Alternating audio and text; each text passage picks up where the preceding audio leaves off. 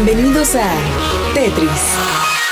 Descubrimientos, avances tecnológicos, innovaciones que mejoran la existencia del individuo y lo que lo rodea. Tetris, que la ciencia te acompañe.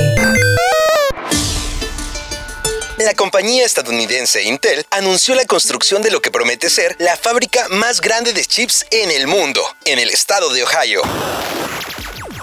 El gigante tecnológico planea invertir hasta 100 mil millones de dólares en la iniciativa. La decisión es parte de la estrategia de la corporación para restaurar su dominio en la fabricación de los circuitos integrados y de esa manera reducir la dependencia de Estados Unidos de los centros de producción asiáticos, en el marco de la crisis de la escasez global de estos dispositivos.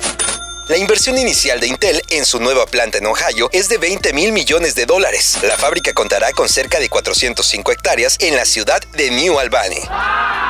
Se estima que la instalación creará 3.000 nuevos empleos en la región. Los planes de Intel, sin embargo, no alivianarán la actual escasez de suministro en el mercado de los chips. Esto se debe a que tales fábricas tardan años en construirse.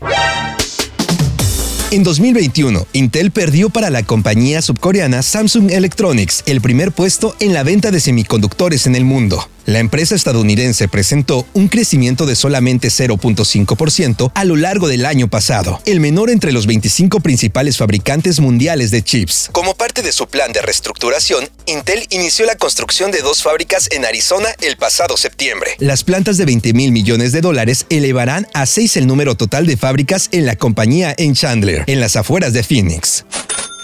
Gelsinger reveló, además, que espera que Intel anuncie la construcción de plantas en Europa en los próximos meses. Las fábricas de Arizona deben producir sus primeros chips solamente en 2025.